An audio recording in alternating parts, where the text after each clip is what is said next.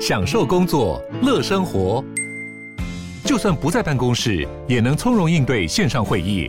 HP Dragonfly 透过专业的 HP Presence 设计，内建降噪及会议快速键，搭配清晰的 Bang & Olufsen 音效，增强音讯及视讯功能。HP Dragonfly 顶级商务笔电，采用 Windows 11专业版，让您在会议中享有最佳的视觉和听觉品质。小暖，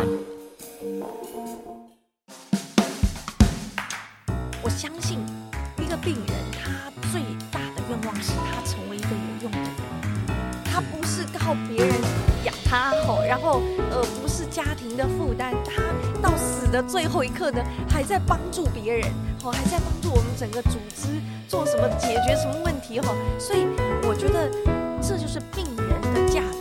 这部法律规范的是全体两千三百万人在医疗的权利上面的基本权利。我认为病主法就是社会的最后一道安全防线。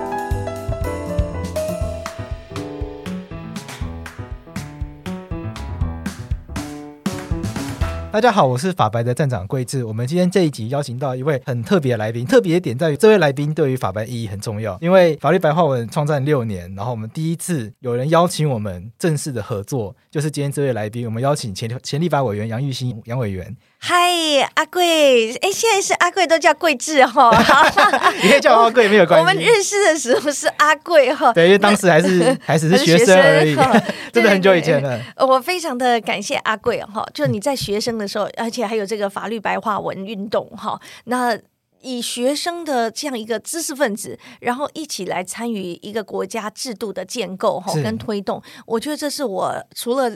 我们能够立法成功，很开心的事情。同时有年轻的学者关心公共政策，哈，而且关心这么难的题目，然后参与其中。哈，我们那时候真的要推动立法有多难呐？哈，真的很困难。真的那时候感受到那个 排山倒海来的压力，很很怕在最后一刻没办法送出立法院。没错，没错。三读我记得就是在好像是在院会最后一天通过的。对，最后一天的最后二十秒。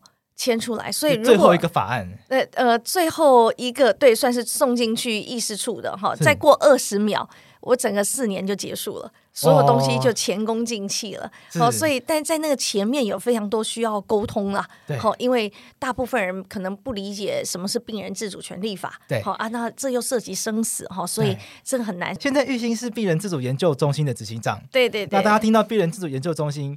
可能有些听众朋友就会知道，它其实对应到一个法案，叫做《病人自主权利法》。那这个法案是玉兴在立法委员任内很极力在推动的一个法案。那是不是先跟听众朋友介绍一下？因为可能还是很有很多听众朋友不知道这个是什么东西。那《病人自主权利法》它是什么？嗯，好，对这个哈，呃，话说从头简单讲了哈。好，呃，也就是说，我们在医病关系啊，谁应该是主体？病人应该是病人，对，对。可是呢，我国的法律，所有跟病人医疗相关的法律，其实没有一部是以病人作为主体的法律。好，所以呢，病人的一些权利，哈，他可能会散落在医疗法、医师法、护理人员法，呃，各种其他的法律里面。哦，多多少少会讲到，哎，病人你应该怎么对待病人？可是医病关系当中，病人这个主体，我们应该要正本清源的好好思考，什么叫做？以病人为核心，什么叫做以病人为主体来规划设计的一整套完整的法律，来保护病人，然后也规范病人的各种的权利义务，哈。对。那所以我觉得，呃，所以当初要立这个病主法的时候，是从长期的这个文化还有法律的结构制度来看，我们少了一步以病人作为主体的法律。可是当时。为什么会看到这样的问题？因为譬如说我们去看病的时候，嗯、一定也是我们去看病，嗯，医生才会来治疗我们呐、啊。我们没有给健保卡，嗯、我们没有付挂号费，嗯、医生也不会理我们呐、啊。哦哦，只是病人的主体是是，只是说我们看不到这个概念是指什么？哦，好，嗯、那例如啊，呃，隐瞒病情啊，好，就是说在没有病主法里面的时候，哎，病人他是不是每一个人？你如果生病了，你一定会知道你的病情吗？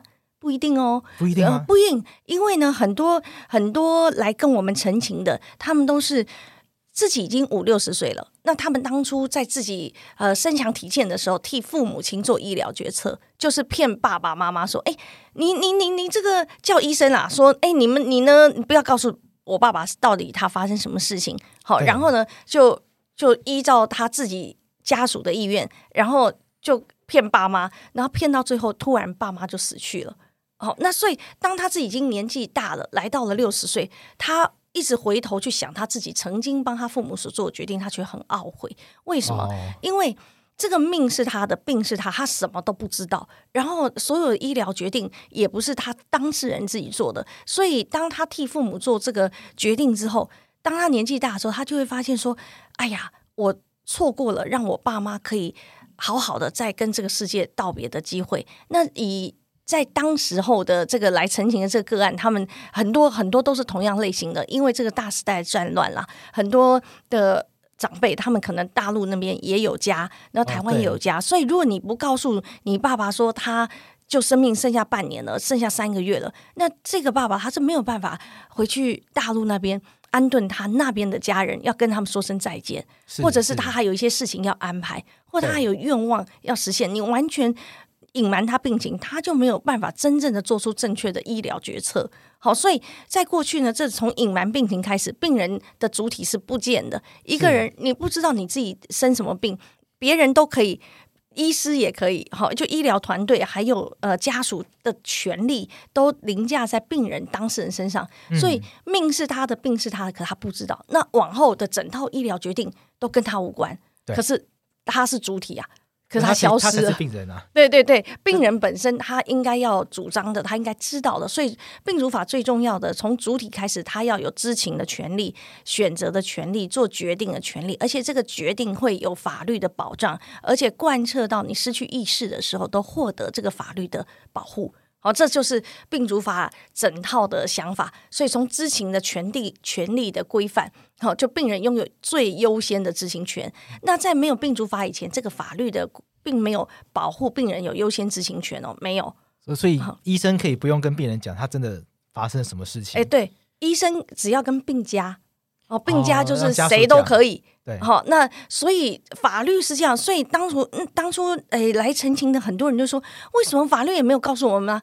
就是没有任何一个人告诉我们说，我们不可以对病人隐瞒病情，对，好，那当然这就是法律的缺失等等的哈，那当然还有很多人他可能要主张，我就是要撤除我不要的加工延长生命的这些东西，好.除了末期病人之外。好，那末期病人有安宁缓和医疗条例这整部法律来处理末期病人的一些撤管等等相关的事情。是。可是除了末期病人以外，那植物人呢？大家知不知道？像王晓明。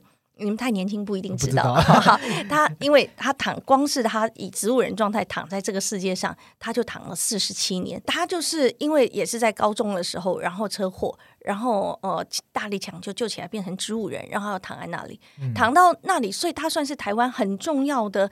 呃，当他父母亲照顾他，照顾到父亲要过世的时候，就出来陈情总统给他女儿安乐死。当然没可能，后来。当然，他父母父亲就死去了，然后后来到他母亲顾到后来也要死去了的时候，又来上书陈情总统说要把他女儿安乐死。是，所以是一个从这个女儿从高中时期一直照顾他，他呃活了四十七年，躺在床上，六十几岁过世，哦、然后在这过程当中，最主要的爸爸妈妈主要照顾者也相继而亡。好，当他们父母亲要过世的时候，都去去澄清，他需要。要帮他女儿安乐死，对，那你就知道说，那他在顾虑什么？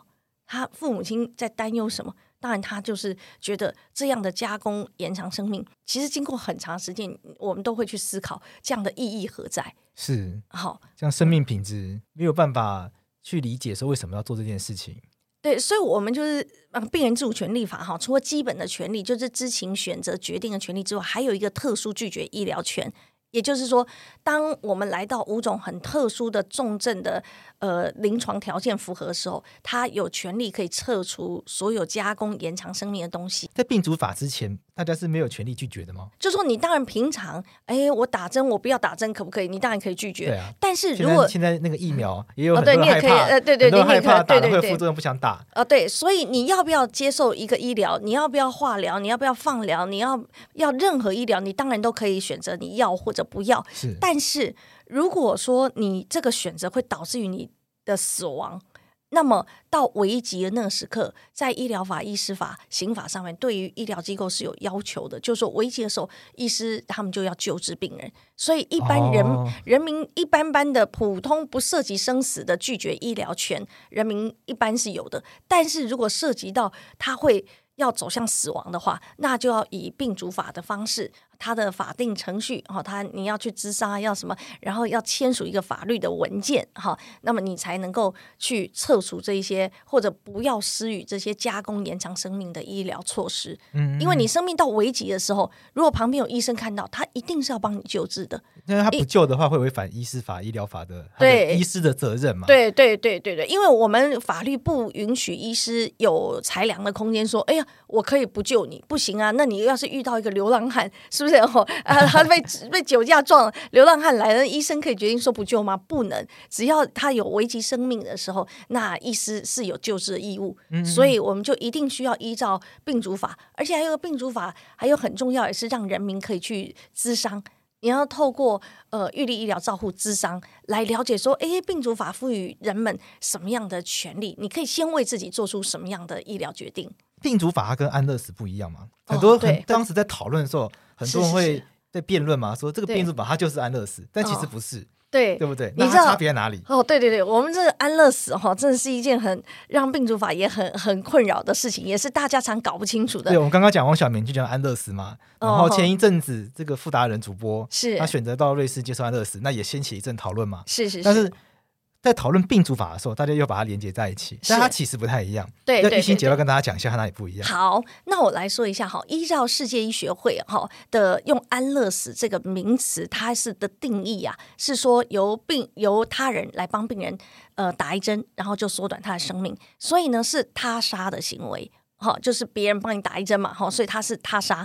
那呢，这个傅达仁先生他去瑞士所做的呢，呃，在呃名词上是医师协助死亡。好，那呢是医师合法可以开处方，但你要有能力可以自己吃，所以它本质上它是一个自杀，只是合法的由医师来开处方给他吃。所以你看哦，哦安乐死是一个他人帮你直接打一针的哦，加工缩短生命，但是是别人作为。好、啊，那呢你医师协助自杀就是医师开处方，啊你自己吃，所以你本质上是一个。呃，自杀的行为，OK，好，那这两个都是加工的缩短生命，生命还没来到自然的终点，就你还没到达不能呼吸啊，好，或者心跳不会动啊，好，你还没来到自然的死亡的时候，你加工来加速死亡，好，那。但病主法跟这两者完全不一样哈。是病主法呢，是让人民有权利在五种临床条件，因为那个五种临床条件算是真的是求生不得、求死不能的非常悲惨状态下哈。那个大家听好了，譬如说有末期病人，呃，是处于不可逆转的昏迷状况，对，永久植物人状态，这就很像刚刚我们讲的王晓明这个案例，嗯、是是，是。然后还有极重度失智，对。然后其他就是魏福部他可能会公告一些特殊的疾病，对对那就是看魏福部。如果未来的医学水准有发现性的疾病的话，那由卫福部来增加这样子。是是是，那就说这五种临床条件，我呃病主法就是让这五种符合临床条件的病人呢，可以不要加工延长生命。所以呃很重要的观点是，病主法主张的是自然死，就是不加工缩短生命，好，因为那是安乐死的范围哈，或协助自杀范围。然后也病主法也不主张加工延长生命。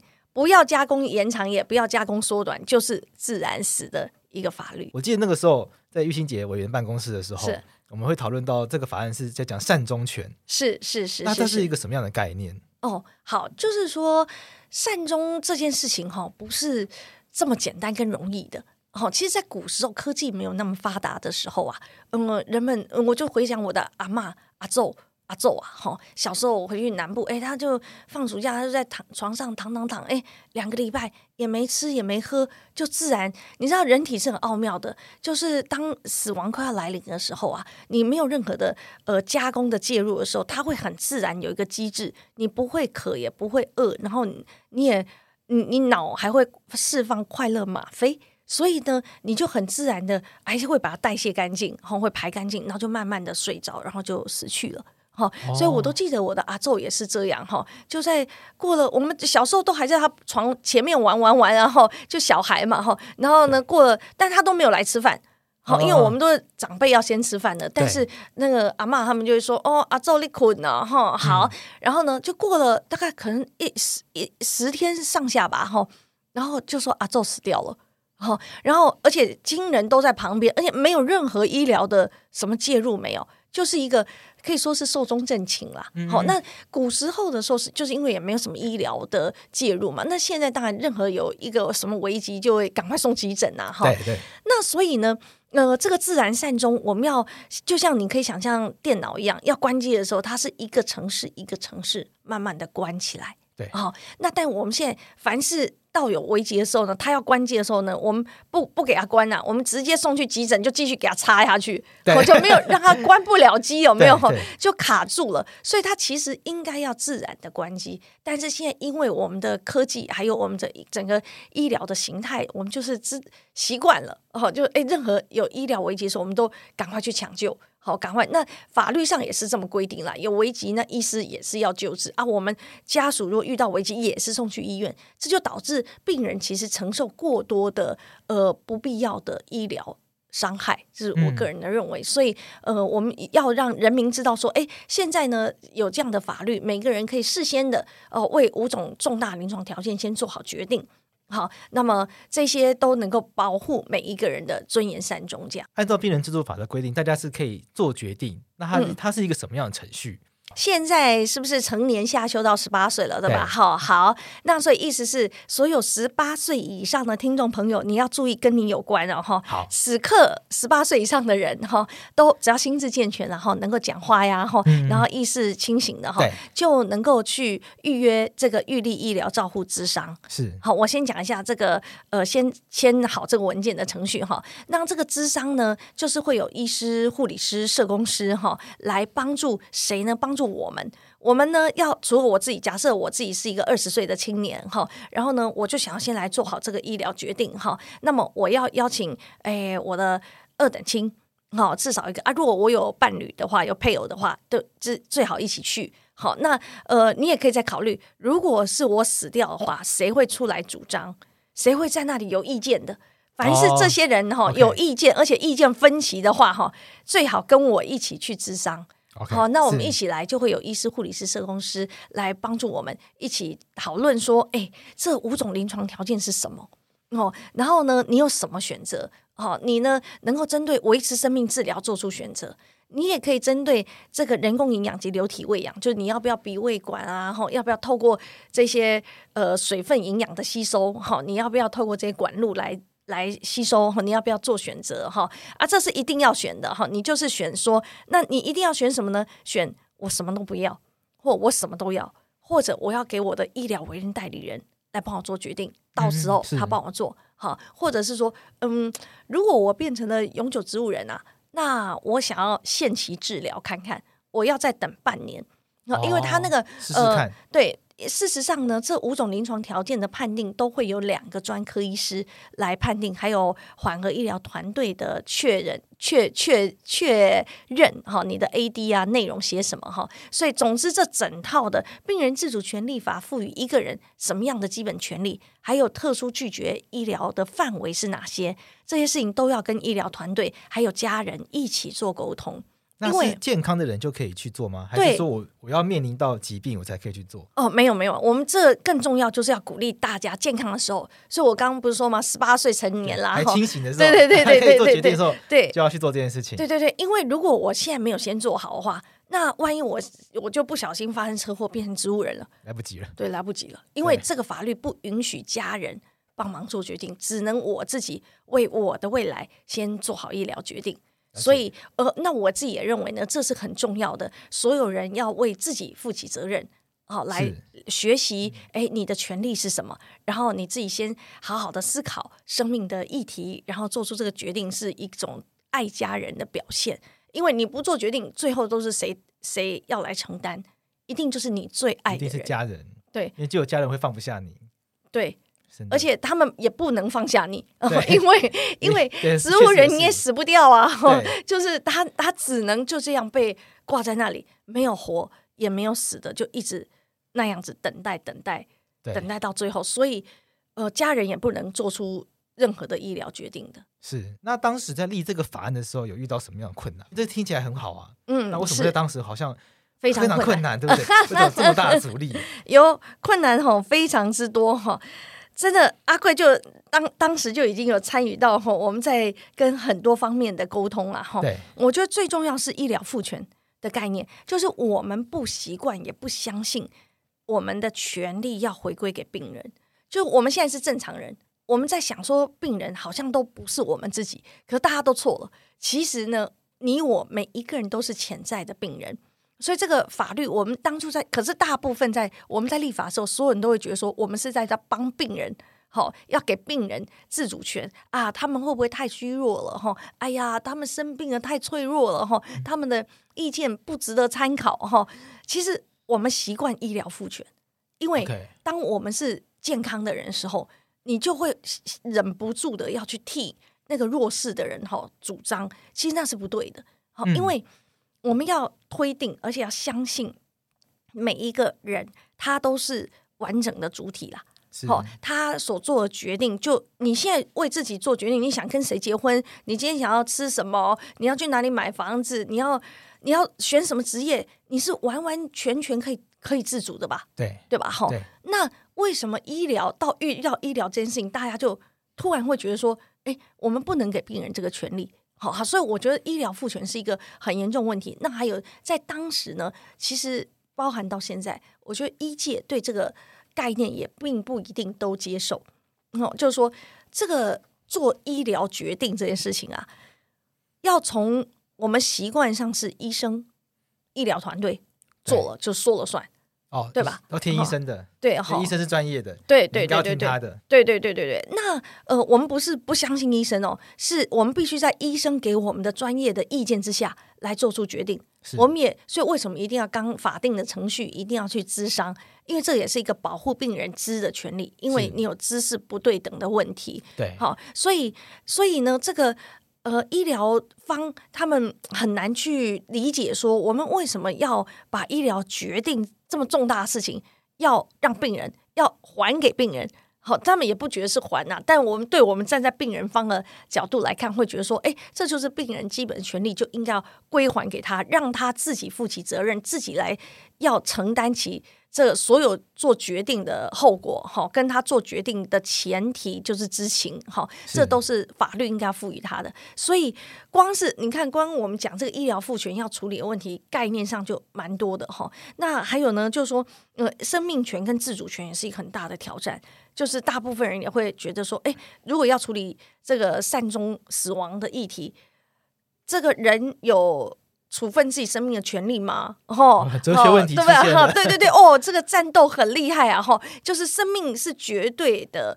不可损伤的生命权是绝对至高无上的，不能让自主权来松动生命权。哈的这种自主权跟生命权的辩论跟讨论，这也是一个很激烈的战斗。哈，这个在不管是尤其是刑法专家啦，哈，刑法专家是或者是你看我们面对的刑法、民法、医疗法，哈，所还有呃这个病人方，哈，呃，就利害关系人很复杂。哈，很多哈，所以那还有个政治的问题啊，哈，就是不管你要处理什么问题，我就是背格你，这种也是就是一种很不良的问题啦，哈。那还有一个最严重的文化问题就是死亡禁忌哦，凡是要谈，台湾人很忌讳谈死，对，好，所以你想要在立法院立一个跟死这么有密切相关的的权利跟事情，哈，真的很难。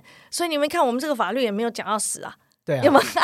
是是定了自主权利。对对对对对对对，当然，因为它是比死更大，它范围更大，因为从从整个医疗的权利哈，不是只有死亡。好，那在医界里面呢，呃，死亡不在医疗的。关怀的视野范围里面，这是一个常态。就是说，医疗方大部分就是觉得，哎呀，我就是要抢救，我就要活，所以死这件事情比较不在他们的关怀范围里面，这个也是一个挑战。所以我们跟呃医界跟法界哈都有非常多非常多不一样的沟通了哈。所以到现在他们就觉得他们的工作就是把人救活，对，很难接受说我的工作是来教你。让你死去，让你死去的这种，对对对对，怎么死的好？过来，对对对，怎么好好死哦？对医疗团队，但我们要非常感谢的哈，到现在回过头来说，真的是感恩呐哈，因为呃，所有我刚刚所讲的主力哈，都有贵人在里面。那我们这个法律现在已经上路五年了嘛？嗯哼。那正式施行应该算两年了，因为前三年算筹备期嘛，对，先立执法，然后做各种的研究，如何来执行。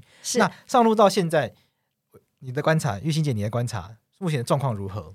哦，好，目前两年来哈，到目前两万出头人来签署哈，我觉得两万多人了。呃，两万多人，okay, 对，好，这样你觉得算多还算？呃还是还不够多？呃，我觉得不够多，一千多万人都有权利可以签署这个文件，好，这个法律，但是才两万人签。哦，这样看的话，就算蛮少的。对，事实上是蛮少的哈。呃，所以我觉得，呃，这个有几个面向，很多人就得不到这样的资讯。他其实不知道，哦，对，就是不知道，所以大部分人都是不知道的状态。哈，嗯，你问他你有没有听过病主法？没听过哈，那你就不不知道你，你你的权利就睡着了，对，对吧？哈，对，所以呃，医界呃，所以你问我说这两年来，我觉得呃，老百姓不知道是一个严重问题。那另一个问题就是说，他需要自费。好，要自己去咨商，因为你不咨商不能签这个文件。对，好，因为这是保护你知的权利。哈，一定要经过这个医疗团队的沟通。好，对，否则这个资讯还没有办法，我们我们老百姓还没有办法那么完整的了解你的医疗的权利还有范围等等。哈，啊，这个咨商如果它是自费，它就形成一个门槛。很贵吗？呃呃，最贵三千五百块。哦，OK。好，可是对于低收入户或者是经济能力比较不差呃比较不好的。是，还是一个压力在。我觉得不用到低收入户哈，一般般上班族、受薪阶级，你都会觉得很贵。对，好，就是说，呃，你要拿出三千五百块去做智商，然后先签一个跟可能我变成重大临床条件的医疗决定，嗯、大家会觉得我要花这个钱吗？可能不要，大家觉得反正不会发生在我身上。哎，对对对对对对对对，可能很多人都这样觉得，但是万一一发生下去了。那就没有解套了。对啊，好，你就是会挂在那里。所以事实上，它也它是一个善终保险的概念啦。OK，好，其实是每一个人都应该要花一点心思，花一点资源，好来做这件事情。那呃，弱势族群更应该有一个优先的保障机制，这也是我们在努力的事情。就像王晓明的这个案例，嗯、他是很很令人感到悲伤嘛，四十几年都卧病在床，然后是植物人没有意识的状态。嗯，可是我们必。事实上，就必须要一直投入医疗资源在他身上。是，他本人未必希望要以这样的状态活四十几年。是，那到底为什么我们不能用一个制度来去解决这样一个困境？是，所以我们现在就是病主法完完全全回答阿贵这个问题。我们如果自己不想变成王晓明那样的话，那自己一定要赶紧去咨商跟签署。是，因为以现在已经是植物人的，那他当然没有办法行使他的自主权嘛。对，好，那我们当中在立法的时候有考虑是不是让家属说，呃，来可以决定。不过，呃，整个讨论完毕是为了避免遗弃的问题啦。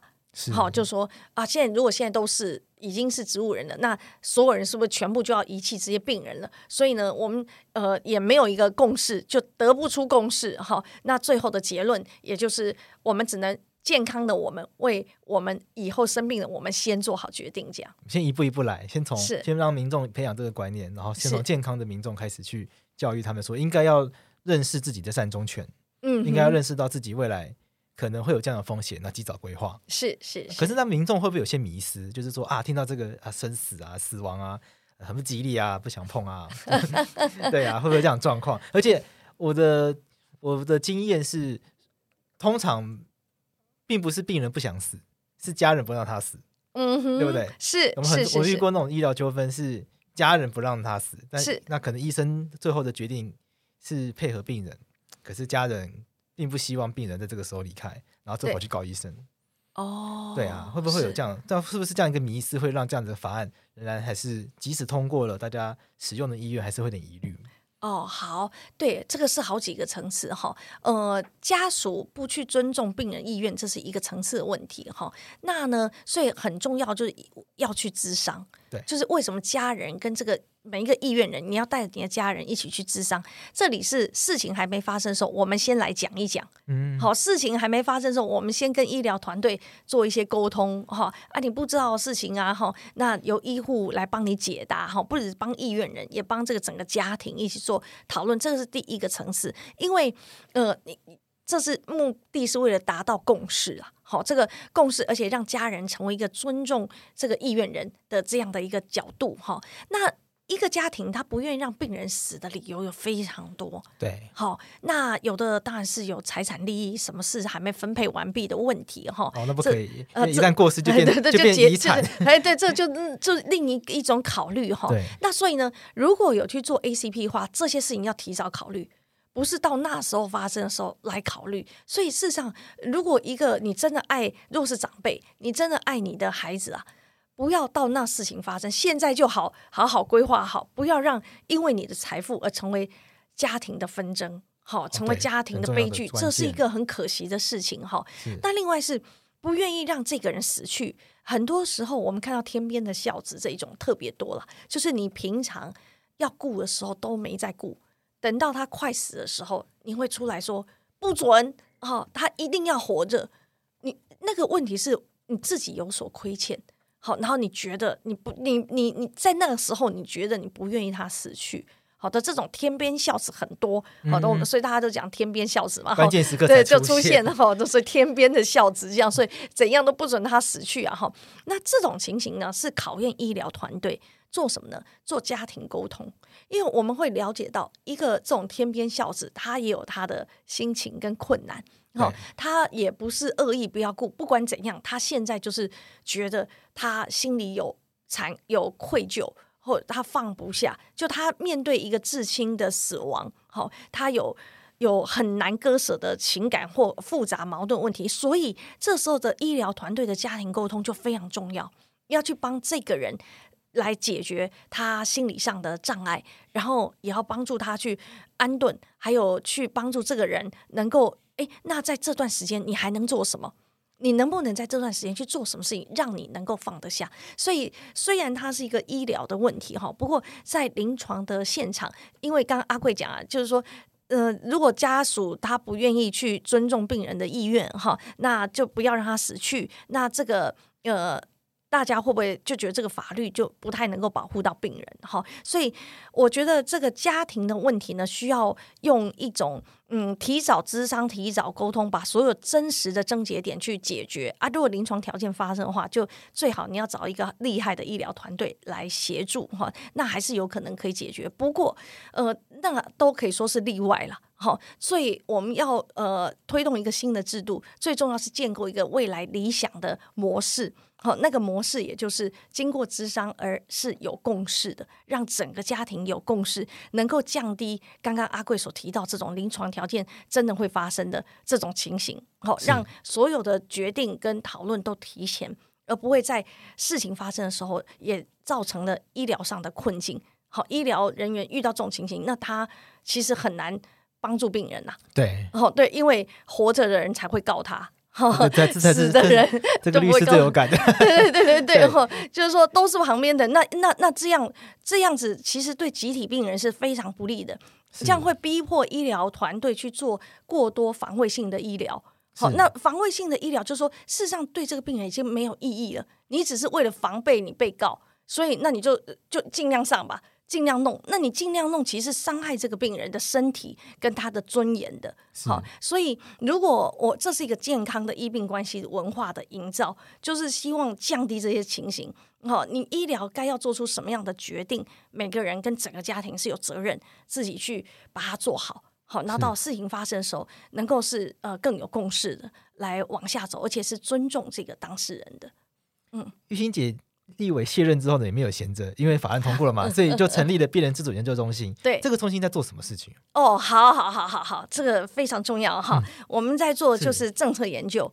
好，这是最上位的问题，因为呢，从刚刚所讲到目前为止，就会听到说，哦，其实还有蛮多事情哎。对啊，发现不是法案定了，就那个叫什么康庄大道，美好的结局，后面还有更多更困难的事情出现。没错没错，你说嘛，好像今天我也要上节目来介绍嘛，对不对？哈，呃，就是说推广让大家知道，然后医疗团队要怎么样的更去了解到病主法的内涵，然后然后怎么提供咨商啊？真的以后临床条件发生了，怎么？样帮助这些病人真的可以善终。我们现在我国没有为非末期病人测过管的，目前都没有，因为没有法律允许。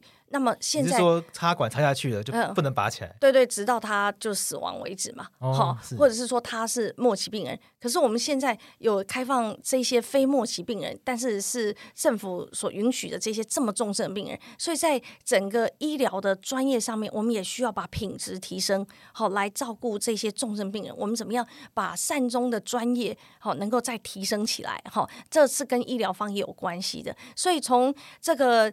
呃，医疗的教育训练也是我们在做哈，医师、护理师、社工师的呃教育训练哈，我们开二十一小时的核心讲师课程哈，所以如果听众朋友。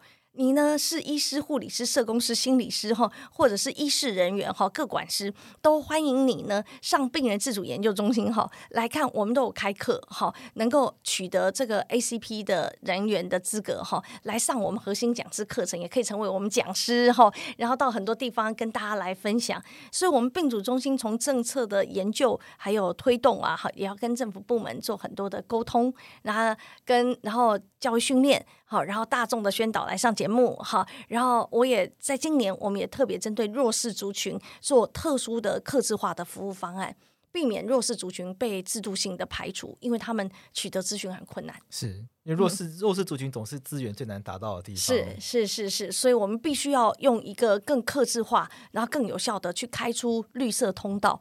好，让弱势族群呢直接有绿色通道，可以去使用他们的医疗资源跟行使他们的权利，让他们更容易，譬如说最简单的，让他们更容易有是获得咨商的机会。是是是是，是啊，那过程当中的门槛跟障碍，我们都要设法去除。好，这也是我们在做的事情，所以我们就四大任务。好，然后也欢迎啊，听众朋友可以呃来加入我们。好，把你的经验、你的心得，或针对我们的四大任务，你有什么样的感想？你觉得呃，你想要参与什么，那都可以跟我们联系。是，嗯，玉欣姐，她当时你在当立委的时候，嗯、其实你同时也是一位罕见疾病的病友，对，也是生长族群，就有很多的特殊的身份。那像这样子的一个身份，对于你在当时推推动法案来说，以及一路到现在。在做这个病人自主研究中心，是你觉得他有没有帮到你什么地方？还是他其实有很多的也带来一些困扰，是可以跟大家分享的一些困境？哦、其实呢，我自己对忘了介绍我哈，我自己 是一个病人。对，我们到这边 其实应该跟大家讲一下，说我们今天这一集邀请到这个玉心姐来，但因为我们法白在在湿地这个空间，它其实对。身心障碍者来说是很不友善的，因为湿地它是个老房子，所以它没有办法加装电梯。嗯嗯，所以玉欣姐没有办法到法白的录音室来录音，所以我们特地找了另外一个大楼，是，然后我们到一个录音室来，我们到 Lazy 空人，反正这是我们朋友开房，也配一下，没有关系。那，我们帮我们到这边来录音之后，我们发现，本来以为到这边有电梯应该很轻松，是是是，结果跟佳颖发现说啊，其实过来。进来的路程困难重重，就譬如说每一个上坡都是一个，对。都是一个挑战，是是是，然后进电梯要也是个挑战，然后进到这边的空间，因为这个在商务中心里面，里面这个走廊也小小的，是所以每一个转弯都是一个挑战，对啊，所以呃，因为我们这个是 podcast 嘛，所以大家也看不到画面，是但是所以今天可能大家也不。也是今天也是第一次听到玉欣姐的声音，是。而且玉欣姐是一位病友，那也是一个生长生长族群，是不是？请玉欣姐趁现在跟大家自我介绍一下。哦，对对对对对，我们聊了好久。好的，对，其实哦，呃，谢谢阿贵的说明，其实我很感动哈、哦。为什么？因为。事实上，阿贵可以跟我跟我一个很简单的说：“哎呀，抱歉呢、啊，我们这里吼没有电梯，所以我们就改次有缘再说吧。”哈，这是大部分我们身障族群会被遇会遇到的。好，但是阿贵呢不放弃，还是一定要找我来上节目哈。那你就要有额外的成本了哈，要租一个空间对吧？哈，实在是不好意思哈。所以我觉得这就是一种价值选择。你知道，声音在你是说常常常会遇到，听到你是身障者。就直接跟你，你就不用来了，哦，就这这么就这么直接。呃，会婉转一点，但意思就是你不用来了，好因为你会增加我很多的麻烦跟成本。而事实上也是，我看旁边的这位同事，他大概我们应该跟我的同事为了空间问题，为了无障碍问题，大概联系几十个 message 都有了，对吧？对，就是很复杂，要问你说，哎，这里是怎样，这里是怎样？那正常人大部分也不理解，好是，不理解说，哎，有一公有一公分，有五公分的阶梯。到底轮椅是什么情形，能不能进哈？那门几公分？我刚刚也是第一次体验到，因为我之前也没有想过这个问题。哎，对，轮椅就推过去就好。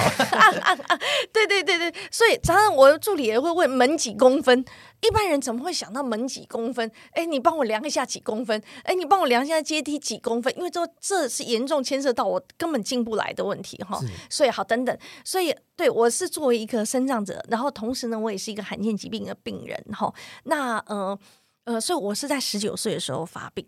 那这个疾病就是全身上下肌肉组织都生病，就是你用眼睛看得到肉啊，还有看不到内脏，它都生病。那生病就是萎缩纤维化跟无力症综合啊，最严重的事情就是无力症。所以呢，我就是一个吃喝拉撒睡全部要靠别人帮助我的。一个人好才能活下来，所以呃，你刚刚看到我同事啊，帮我穿衣服啊、脱衣服啊、哈弄外套啊、哈脱口罩、插轮子、脱口罩、戴耳机，你知道这样一天要别人活着的一天，要别人帮多少忙？所以我每天生活都会说：哎，帮我脚动一下，哎，帮我鞋子调一下，要帮我裙子拉一下，帮我头发拨一下。所有你一天我要跟别人讲帮我这三百次以上的事情。好，所以你知道，这是我了解到这个作为一个病人，你说不出来活着的艰难。好，那刚好我自己是一个病人哦，所以我很深切体会到，我是一个会讲话的人。还有很多病人他根本不会讲话嘛，或者他讲不出来，或者是根本不能讲。你更多时候是你不能讲。对对。好，如果你已经。对家庭是没有贡献的，你又没有生产力啊，都别人赚钱养你，那你还要说什么？你还嫌什么？你还能说什么？哦、所以你知道，我国现在是一百一十七万的身心障碍者。我上述所说的这种说得出、说不出、看得到、看不到的各种障碍跟痛苦，怡心姐你说的，你、哦、你说的说不出，不是说因为他生病讲不出话来，是，是有口难言，有苦难言，大部分是这样。嗯，不要说别人，我很多时候我也不会说。是我自己在生活情境里面，你遇到很多事情，你的不舒适有各种方方面面的层次，然后你不方便说，不能说，好，因为说了不会更好，好，等等等等。那但我是很幸运的，我整个家庭啊的支持体系是非常好的，所以我才呃有机会能够坐在这里。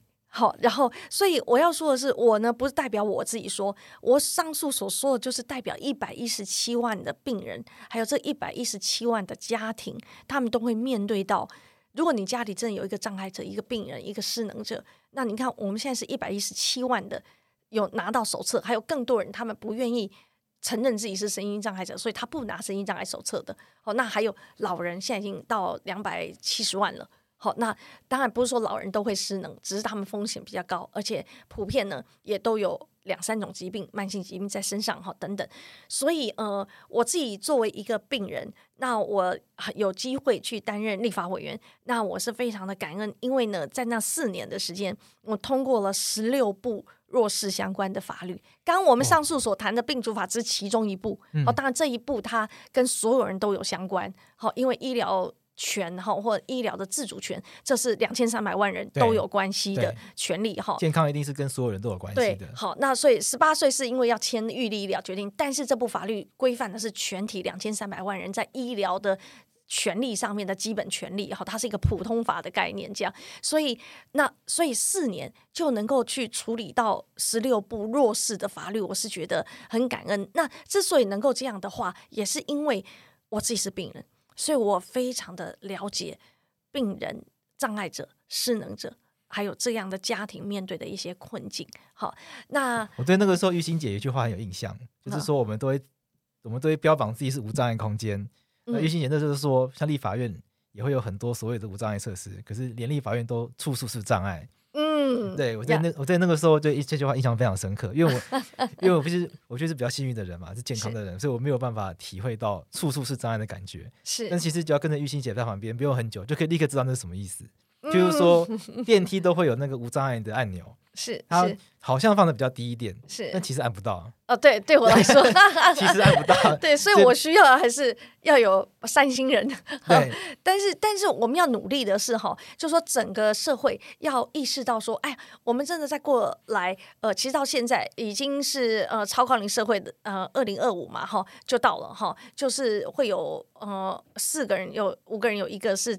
长者哈，是那长者总是就是行动不便、看不清楚、讲不清楚哈，然后缓慢，行动缓慢，所以我们在整个所有的硬体环境跟软体的关怀，跟对这个族群的认识，我觉得都是整个社会要一起成长的。那我们只有让所相对脆弱的人能够好好活着，我们一般人才活得好。为什么？因为我们总会有爸妈，爸妈一定会老，他们不是别人。就是我们的至亲，然后再退后几步来说，有一天我们自己也会老。对，好，所以我们要，如果你现在身强体健，你就要为你的爸妈好好改变他们现在的生存处境，回去要看一看，说你的爸妈、你的爷爷奶奶，他现在这样的生活真的是对的吗？真的是好的吗？我们真的不能再改变什么，让他们过得更好吗？其实绝对可以的，绝对还有很多进步的空间的。所以，那我卸任之后，呃，成立这个病人自主研究中心，就是很希望很 focus 的，呃，把这个病人的呃议题，还有病人自主权利法，可以有一个专责单位哈。所以，这也是目前我国唯一一个专责的单位，在强力推动病人自主权利法，所以也很需要大家的帮忙跟参与。好，有钱出钱，有力出力，一起来让这样的社会制度可以更完善。于欣姐，在这个中心里，呃，在这个中心的这个这个营运的过程中，有没有发生过一些小故事可以跟大家分享？哦，有啊，你知道我们这个中心哈，病主中心啊，你看我自己关怀这些身障朋友啊，哈，做相关的政策啊，哈，呃，我的这团队呢，呃，有一些人是身心障碍者。好，这是我的理想，就是要让声音障碍者也能够跟我们一起工作。好，那我们有一位障碍者呢，他是也是一个重症的病人。好，那我们是一位障碍者去 interview 这一位障碍者，当他们两个人相会的时候，彼此看到彼此的时候，眼泪流下来。我说不认识的人，哈，为什么呢？因为他们突然有一种心理的明白，他们都是呃成人发病。哦，就是说你到了二三十岁，然后才生病哈。那我们这位同事，他是一个资讯工程的伙伴哈。然后呢，他呢，嗯。在他常会工作到一半，就说他要去吐血一下，但是他是真的去吐血，吐血，但是因为他很幽默，所以呢，我的秘书有时候就会来跟我报一下，说：“哎，那个那个瑞美，那他在吐血啊，怎样？哈，那我们要不要怎样关心一下？哈，好，等等的。但他就是一个很幽默的人，每次都那，所以同事们都没有发现说他。是怎样就知道他会吐血，知道他固定要去医院哈，但是都没有特别觉得怎样，因为他就是表现的很正常这样，然后很开心、很开朗的、很热心的一个人。然后呢，那到有一天就发现到说，哎，他去急诊了哈，去急诊，那大家就好就知道他在医院了哈。那他也是常进出，然后在急诊的时候，在加护病房的时候，那我们还是有很多工作在进行。他在加护病房的时候，还是留言哦，指挥工作哈，用录音语音哦留言呃怎样怎样，谁要怎么做，那个事情怎么做这样哈，非常认真，对，很认真在加护病房，然后还在留言，然后后来我们再接到消息，他就过世了，哇。这是我们团队一个伙伴，但是你知道吗？我们这个伙伴，我们所有人除了第一开始 interview 这位同事见过他以外，我们所有人都没有见过这个同事。我们没有见过他，我们都是远距的。OK，因为呃，我们这个地方要让障碍者工作，本来就是要。远距了，在没有没有这个疫情的时候，我们本来就是病主中心就没有实体办公。那、哦、为了降低呃，对对对，我就为我们那时候是为了降低成本啦。哦，就是呃，因为就我从一个人开卸任，就我一个人了。好，那我就开始一个人、两个人这样开始工作嘛。好，那所以都在家里工作。那这位同事，所以我们第一次见面的时候，就是在他的告别式。哦。然后，所以我觉得，那我跟我的同事们都说哈，虽然是一个让人很感伤的一个故一个事实，但是我很高兴的事情是什么呢？是我相信一个病人，他最大的愿望是他成为一个有用的人。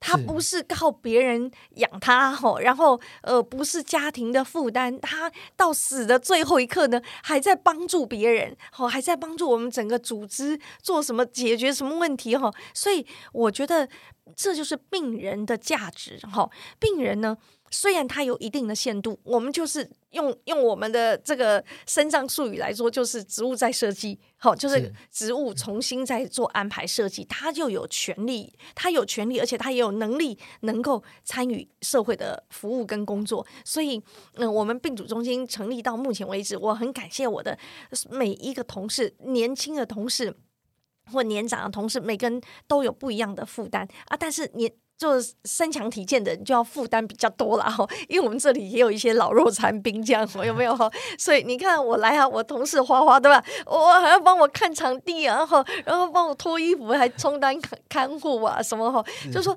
身强体健的人他就要负担比较多，好啊，然后。但是这也是一个社会责任，哈，就是说我们这样一个虽然是一个非营利组织，那我自己在推动相关的弱势工作，我非常理解弱势者最需要的是机会，最需要是靠自己的力量赚到一点钱，还有你真实能够服务这个社会，好，是对这个社会有贡献的。其实每个人活着都有这个渴望，但是他们缺的就是机会。因为他就是很难去上一般正常的班，好，当你呃有不同的限度的时候，所以我就用刚刚的这个小故事，也在这里，嗯嗯，感谢这个每一个参与我们这当中的每一个伙伴，是。听得很感动哎，对啊，我觉得这一集让我们对病人或者以及这个身障者有更多不同的想象，因为过去相信很相信很多听众朋友其实是没有机会接触到这样子的接群众。是是是，但是事实上，哈，这是不在少数。你看，但刚刚听到一百一十几万这个数字的时候，其实我很惊讶，是我不知道原来台湾有这么多这样子的一个这样子的一个群众。对，所以哈，你只要想想，你身旁，如果你二十个朋友当中，其实就应该有一个身心障碍者，但他们其实都不，但他们却都没有出现，表示说他们可能在这社会上，并这个社会上并不友善，是让他们没有办法出现在我们身边。对，而且呢，出现在你身边是。那种看到的，好，在路边晒太阳、公园啊什么那一种，好，不算哈。就是说，你的社交环境里面有没有身心障碍者？二十比一，好，如果没有的话，那代表他们来不了你的整个世界。对对。就是这个问题是很复杂的啦，哈。那所以呃，也谢谢阿贵关心，从以前哈还是学生时代哈，就跟我们一起关心病主法、身心障碍议题，非常的感谢。然后也希望更多更多的呃朋友哈，像阿贵一样哈，虽然你自己不一定是障碍者，可是呢，你可以知道说，我们总有一天，我们也不是那么功利，可是这个事实是这样，有一天我们每一个人都要老，都要病。都要障碍，那你现在稍微用一点点百分之一的心力，百分之一的钱就可以了，好，来改善一下，以后我们整个社会就会真的变得更好，就更不一样。对，我们回到病人自主法的话，未来也会希望有没有一些展望或一些期许？最重要的 ACP 呢，能够纳入健保给付。好，这个是我们一直咨商、咨商、咨商费用哈。然后呢，呃，这个弱势族群，各种弱势哈。刚我讲一百一十万的声音障碍者，其实我们他们的图像是完全不一样的。